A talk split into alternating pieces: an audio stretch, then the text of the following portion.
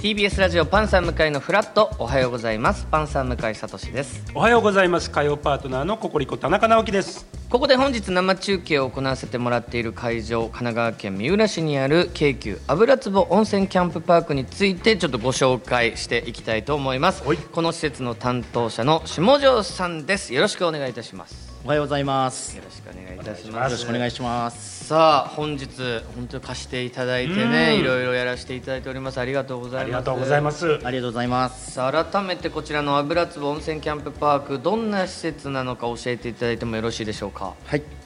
えー京急油壺マリンパークの跡跡地として昨年1月に誕生した、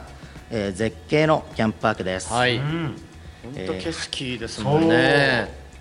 そうやっぱね一面海、うんこれは売りですか、そうですね。特にお勧めしているのが景色ですね。はい海と夕日と、えー富士山が同時に楽しむことができます。そうだから夕暮れ時もめちゃくちゃ綺麗ですよねはいそうですよで朝も朝焼けみたいなのもじゃあ非常にそうですねどちらかというと夕日なので、あの曇りの日も、えー富士山の後ろに、はい、日が沈むので、はい、富士山が浮き上がってくるっていうようなすごく綺麗な、はいいいですね都心からも近くで便利ですはいで、夜本当歩いてたんですけど、うんうん星めちゃくちゃ綺麗ですよねそうですね、はい、伝統がほとんどないので、はい、すごく星が綺麗に見えます、ねえはいいいですねまあ、この都心から1時間ちょっとでうん来れます来られるというこの景色はぜひちょっと皆さんにも見ていただきたいですねが、本当ですそしてこの施設なんですけどキャンプしたい方はテントを敷地内に張って楽しめるということで昨日の夜も本当に何組かの方がね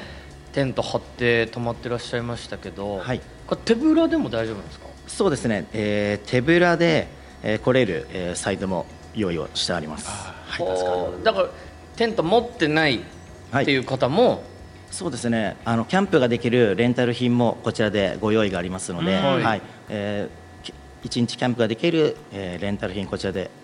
全て揃っておりますので手ぶらでも、あはい、だから昨日スタッフさんたちが借りた本当結構大きいテントだったんですよ、うんうんうんあれ10人ぐらい入るんです、そうですねあのサイトなんですがあのサイトは、えー地元企業のですね、えー湘南龍さんと協賛いただきまして、はいえーコラボサイトとして、えーハピネスサイクルサイトとして、えーあちらは、えー販売させていただいております。はいうんいいですねゆったりとそうなうんですよんかなり広々とした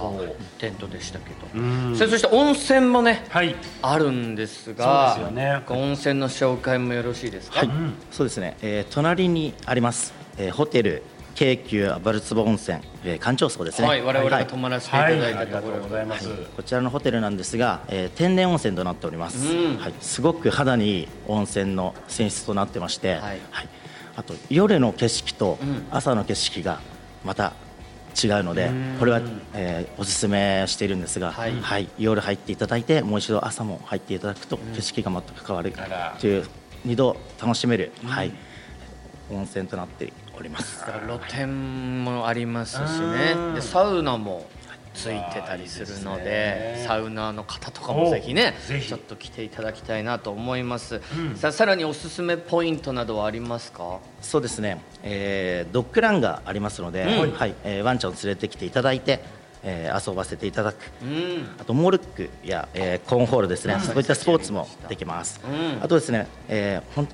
9月30日で終了となってしまうんですが、はいえーポリーのふれあい触れ合い体験ですね、はい、こちら、さっはきいオープニングでね、田中さんがルンちゃん散歩しましたそうけですど、ねのこのポニーなんですがこの近くのですねホーストレッキングファーム三浦海岸という場所に、えー9月30日以降ですね帰りますので、はい、もし、はいえーポニーのルンちゃんあともう一人なぎちゃんもいるので、うんはいはいどうしても触れ合いすされる方はそちらですねホーストレッキングファーム三浦海岸までお越しいただければと思9いま月すいのっでね。ぱいははい、こちらでこちらはでい触れ合い,、まだ触れ合いができますですね、はいだからあと10日ほどですかそうですねはいちょっとぜひ触れ合いたい方は、そうですねぜひお越しいただければと9月中に来ていただきたいと思います、はいはいよろしくお願いしますいや気になる方はですね、ぜひ油壺キャンプパークで検索してみてくださいということで引き続きちょっと下條さんお借りしますが、はいえーよろしくお願いいたします、はいありがとうございました、あありがとうございまりしがとたうございますさあそして続いては今日はですね、この時間からこちらのコーナーをお送りしたいと思いますはいドッキドキ業界マッチングはいはい、このコーナーでは趣味が至って普通な向井さんにさまざまな協会団体の活動を通して新たな趣味を提案させていただきます。はい、先ほどまあコンホールでスポーツやりましたが、うんはい今回の協会もそうなんです、はいえー本日はですねスポーツの秋にやはり触れていただきたいと思っております、んえー先日はですね男子バスケットボールのワールドカップが大盛り上がり、はい現在もフランスでラグビー盛り上がっております、ん日本国内では女子バレーボールのワールドカップが行われております、はいそして実は今年6月にもあるスポーツのワールドカップが開催され、ん日本代表が大活躍されたのを向井さんご存知でしょうかいやちょっと何のスポーツなのか私勉強不足で知まりだませピんンときてませんね、はいそれでは知っていただきましょう本日おすすめするのはこちら UFO ジャパンはい UFO そうなんです未確認飛行物あ体ありますもんね UFO はい説明させていただきます、UFO ジャパンは昨年日本国内で UFO を広めるために設立されました、はい以来 UFO の普及活動に力を注ぎ、はい会員の皆さんも日々の練習でレベルアップに励まれているということでございます、 UFO をはい、一刻も早く説明してほしいですそこが欲しいんですか、はいあそそここがが欲しかもっうた分からなすぎるのでなるほどスポーツなんですねこれはそうなんです、はいはいではこの方々に詳しくお聞きしましょう、はい UFO ジャパンの広報担当藤原康介さんそして UFO 日本代表の真柴圭介さんですよろしくお願いいたしますよろしくお願いしまおす。願いいたしお願いいたますします確かにお二人がユニフォームそうなんですをはいここちらユニフォーム着られてる方があ、そうですね。私真柴。真マシバさはんいそして、まあ、赤い T シャツ、はいこの UFO と胸に書かれた T シャツ着てる方が藤原さん藤広原さん報の担当でございます、早速いろいろお二人に詳しくお聞きしましょう参りますマッチングタイムはい実は UFO というのはオランダ発祥の競技の名前でございます、はいアルファベットで UFO と書くのではなく、はいあなたを意味する U、はい YOU はい、に FO と書いて UFO ですほうまだ誕生して10年ほどという今注目のスポーツなんですが、はいさあ藤原さん真柴さんこの UFO に使う道具があるんですよねはい、その通りです。はいでしょう UFO っていうのがあのその専用のスティックックと専用のリングはで、はい、あのリングが円状になっていて、そのスティックでリングを飛ばすように、えー人と人でパスをつないでいく、そのリングをつないでいくので、その U っていうのがあなたと UFO のような円盤をパスでつなぐっていうので UFO というふうなスポーツになってあます。なるほどはだいからちょっとはいはいラクロスのそうです棒みたいな形はいで1メートルほどの長さの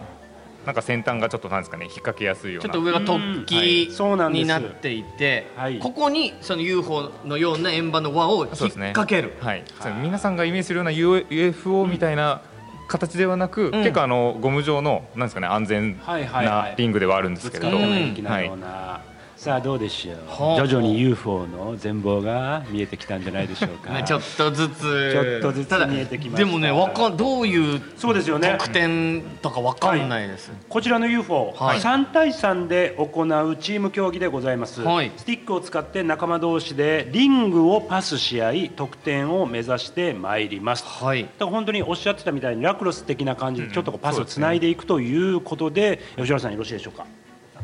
ああはいそうですね、ルはーい、ルルのー方ルのじゃあ方はいじゃあ僕から、えっと、一応コートサイズっていうのがあって、はいあのバスケットボールよりちょっと広いぐらいのサイズなんですけれど、はいうんなんかその進め方はアメフトとかその今、はまさにやってるラグビーみたいに、うんあのここまでのエリアまでパスでつなげたら得点っていうような。ははいはいはいはいそんな形で進むんですけれど、はいまあ、特別なのがそのリングを持っている間は自分は歩いちゃいけない進んじゃいけないではあ持ってないチームメイトがどんどん進んでそこにパスをつなぐっなるほどていうなので3人であの息合わせというかチームワークを駆使しながらパスをつないでいって最終的にその決められた2 0ルぐらい先なんですけどんのところまでリングをつなげたら得点ですよっていうようなそれをお互いていうんですかねその自分のコート相手のコートっていうのを行き来し合うような、うんはい、そういったルールになっています。そういうことなんです、はまあだから一気に遠くまで飛ばして仲間もキャッチできた方がさいいですけど、はいやっぱ遠ければはい遠いほどやっぱそれ難しそうですいねかはいらちょっとずつ細かくつないでいくだそうっですねたり、うんはい作戦が出てくるわそけうなでんですすよ、まあ、一番最初はやっぱりただその投げるキャッチするだけでもそんなに簡単ではないので、はいはいはいそれをディフェンスに邪魔されたりするのでできるだけ近くでつなぐのか先ほどおっしゃられたように遠くまで飛ばすのかそういったところも戦略になってくるなるほどなるほど、ございます、んお二人は本当に当初からこの UFO ジャパン携わってこられたんですが、はいそもそもどういった経緯でお二人はこう出会われたんですか、うんそもそもなんですけど割と珍しいスポーツ割とマイナーなスポーそうでツすよねっていうところの競技をすごく自分自身紹介していたり体験していたりするっていうような活動をずっと続けてましてはいその中で動画で UFO というスポーツ見つけましてはいそれを日本に道具が実はも持ってきているんだっていうところを見かけたのでちょっとやってみたいなと思ってまずは藤原さんが今までいろんなマイナースポーツはいやってたんですか、いろいろとやってます。はあ、はいあ今もやってらっしゃる今も、はい、でその中の一つが UFO, UFO に、はい、おおそういうことなんですそうねなんだ、まだまだあの日本での知名度はそれほどまででは確かにないかもしれないんですが、うんただ今年国内で UFO が脚光を浴びる大きなトピックがございました、うんオランダで行われましたワールドカップに日本代表が出場しかも初出場で初優勝という快挙を成し遂げたんですすごいですね実はその優勝メンバーの一人がこちらの真柴さんなんですはい、優勝をさせていただい3て人のうちの一人そうですねはいいやすごいですね感動的でしたよねあの真柴の1ミリ三笘みたいなことがあったんですあったんですありそまうでしすたねね、ま あそうですね真柴の30秒とかがあったみたいですね30秒ございましたが優勝してますからすごいはいえオランどこで行われたんでしたっ あえけっとオランダオランダそうですねまで行って、はいはいどれぐらい出場するんですかあでも、えっと、チーム数は30以上チームがあるんですけどその一つの国から、えっと、1チームだけじゃなくて日本も結構あの普及力入れてるのをあの本部にも伝わってたので、一応今回4チーム出場させていただきまして、はいはいで11カ国で36はいチームの中で、優勝、はい、最後トーナメント勝ち抜いて優勝までいく。いいじゃないですかしいですやっぱ体格とかよく俗に言うスポーツで、はいやっぱ外国の方と不利とかそういうのって UFO にはあんまないんですかまあ、UFO もやっぱりありあるのはありますね、その高い位置でキャッチできるとそうか、かはい、ただ、えっと、接触っていうのが基本的に禁止なんですよ、はあはあはあなので、そのフィジカルでパワーで勝たなきゃいけないとかはないので、なるほどなのであの男性女性が区別なくあみんな一緒にチームで男女も一緒に戦える、そうなんですよ。スポーツなんですね、はないるほどなるほど、まあいろいろ今ルール整備はどんどんしてるので、うんはい。はいあのーそこは発展してるところなんですけど、うん今のところあのどちらでも一緒に出れるっていうふうにはなっていて、なるほど、はいじゃあこの後、はいはい実際にちょっとプレイしていただけるということなのでちょっと見てこれってはい外でやっていただくってことですか、そうですねお見せていただける、はいなるほどわかりました今あのチームメイトの二人が、はいあのちょっと外でスタンバイしてくれてるので、本当ですか、はい。あら楽しみでございますあ本当だ今現在室そう内,、ですねあの室内でお二人ユニフォームを着た男性二人いますけど、はいまさに優勝チームですかそうですね。あの僕らのその三人のうちの二人があら今回実演してくれる形になありりました。がとうございますこれちなみに室内でちょっとパッて投げることってできるんですか、あいいですか今ちょっと見せてもらじゃあい今おま二人がね持ってるのでスティックと UFO、すかあ投げたあーすごい投げたあキャッチボールを今やってくれてますけど、ねフリスビーのようにそうですそうですねスティックだけで投げてスティックで受け取るというフリスビーのような結構今近い距離で周りに物ぶつからずに今やってくれてるんですけど、はいこれできるように練習するのは多分だいぶ2人時間簡かけ単てにややっっててるのますでけどこれすそうなんですらよ難しい結構難しいんですよなねるほどさあ、はいそれではこの後向井さんにも UFO に挑戦していただきたいと思います、あらはい一旦交通情報とフラッと一休みを挟んで10時過ぎからドッキドキ協会マッチング後半戦です TBS ラジオララララずらっとここからは引き続きドッキドキ協会マッチングです本日は UFO ジャパンの候補藤原康介さんそして今年のワールドカップ優勝メンバー真柴選手栗田選手滝沢選手にお越しいただいております改めまして藤原さんあ藤原さん真柴さんよろしくお願いいたしますはいよろしくお願いしますお願いしますさあ今向井さんがですねそのお二方選手お二方と一緒に屋外の方に、えー移動しておりますのでしばらくお待ちください、ということではい、着きましたよ。ああもう着きましたか、着きまし今た。あちょっともう疲れましたか私が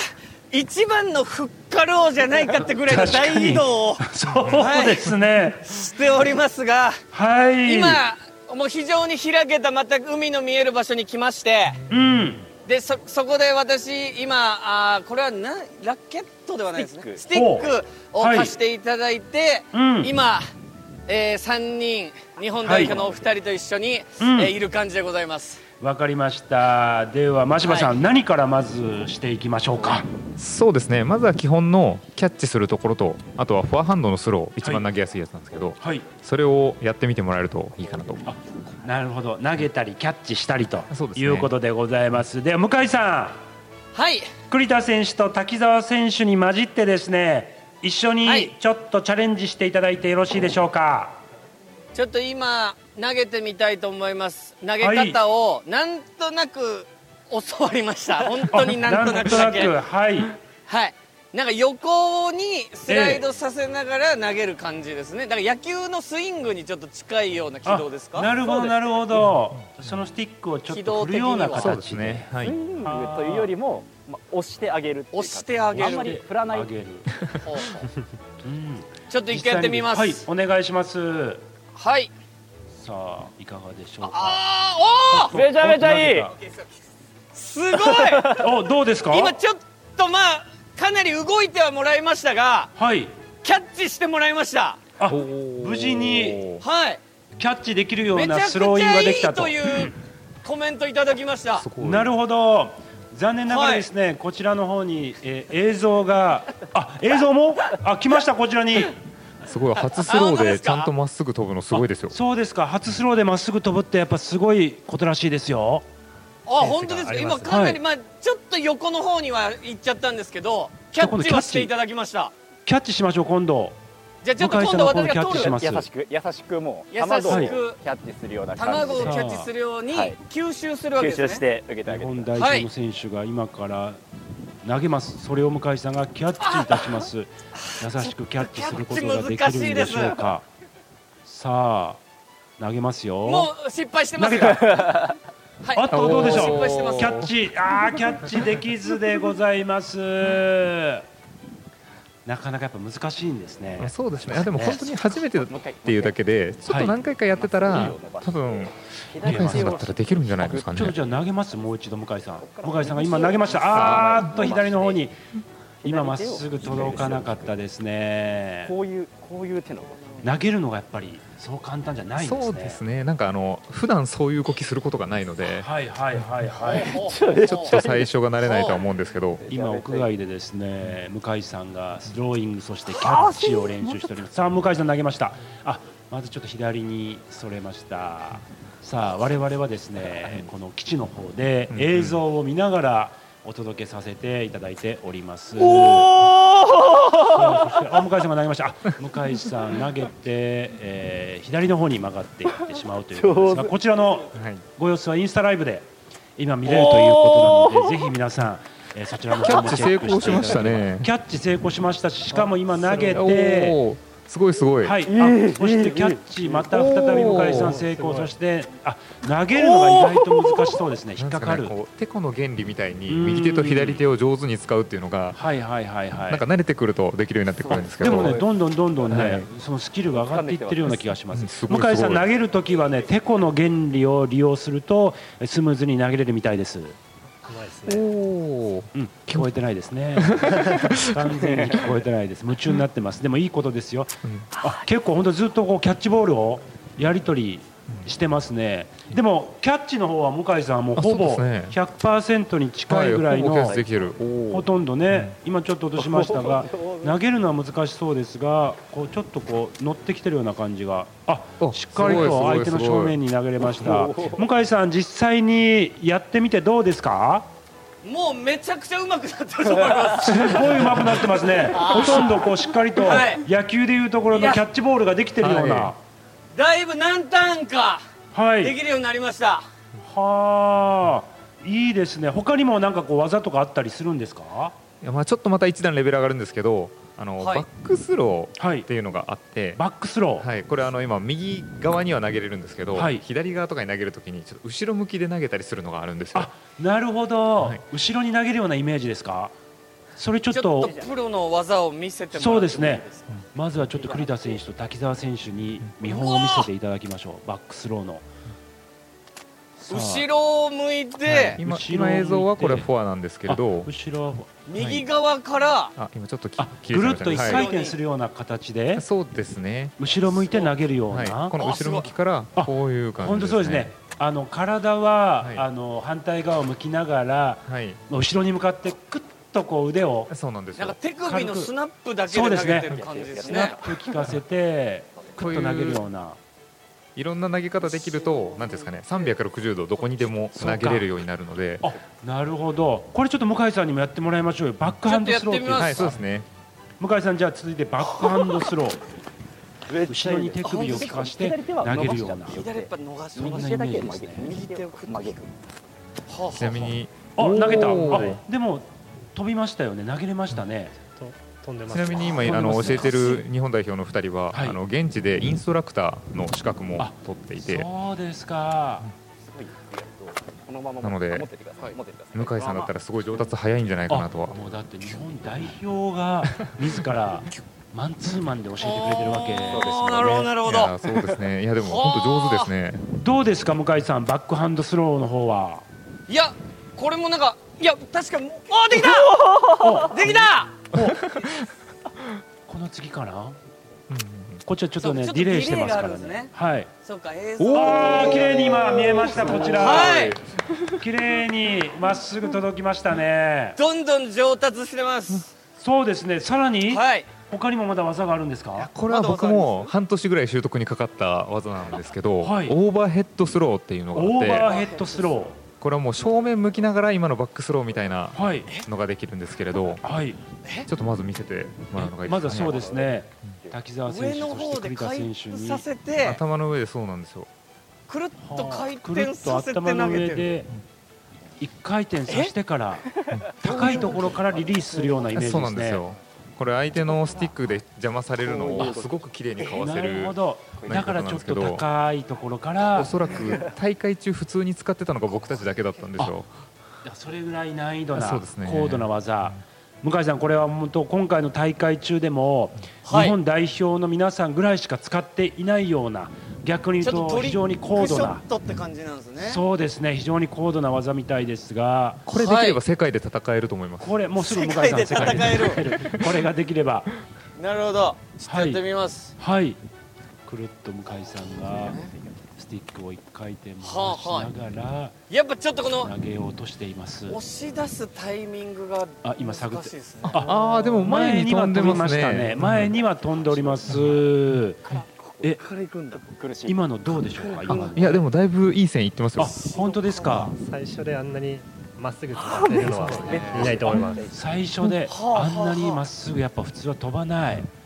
すぐ真下に落としちゃうとそかあうるんなんでですよ。すごいでしょ向井さん。おおすごいすごい今もあ結構距離的にはちゃん と長さ的には飛んでますよね。コースはちょっとずれましたが、向井さんあれですか、はいスポーツのセンスとかやっぱりある感じなあんでるすんかです。おー何でもできるんですこの子。 す本ご当いに。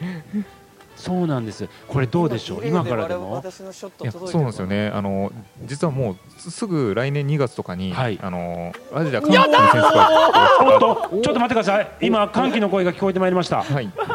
もしかして、この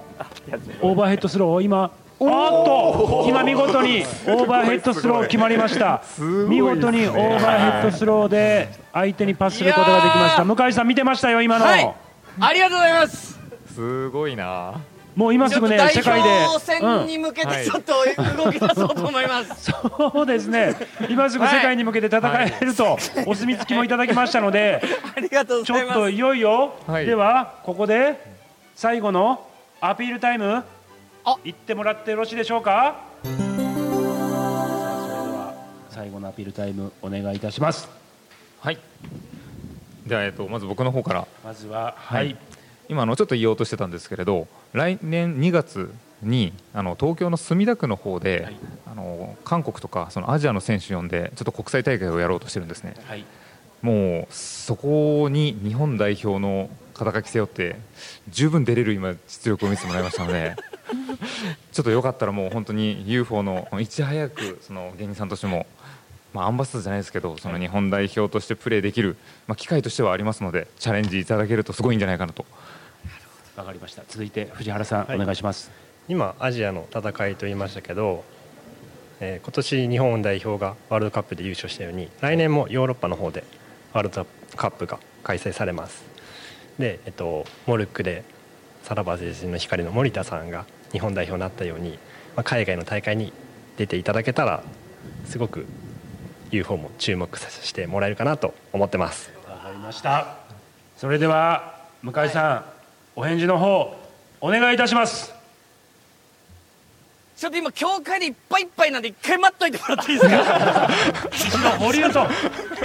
バイバイ保留ということではい。コーンホールとかこの後のハーモニカとか、いじゃいろいろやらなきゃいけないことがちょっと今日いっぱいありすぎてはい今頭がいっぱいなのではいちょっと余裕ができた時にもう一回考えさせてください。わかりましたということで一度、はい今回は保留ということにさせていただいてもよろしいでしょうか、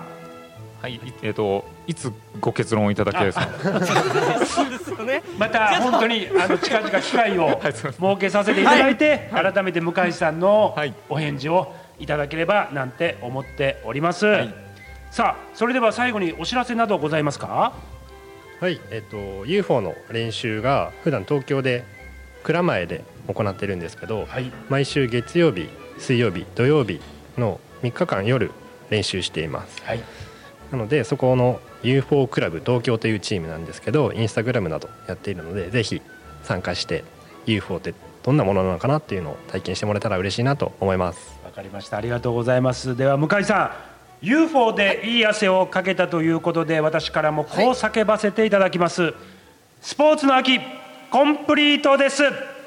はい。はいさあ秋コンプリート生チェキに参りたいと思います現場の栗田さん滝沢さんもご一緒に、えーなる生ほどチェキの皆さん方で一緒に。わはいかりました。撮っといてくだお写真さじゃあい撮らせていただきます。はいということで、はい今撮えりまーした皆さんはい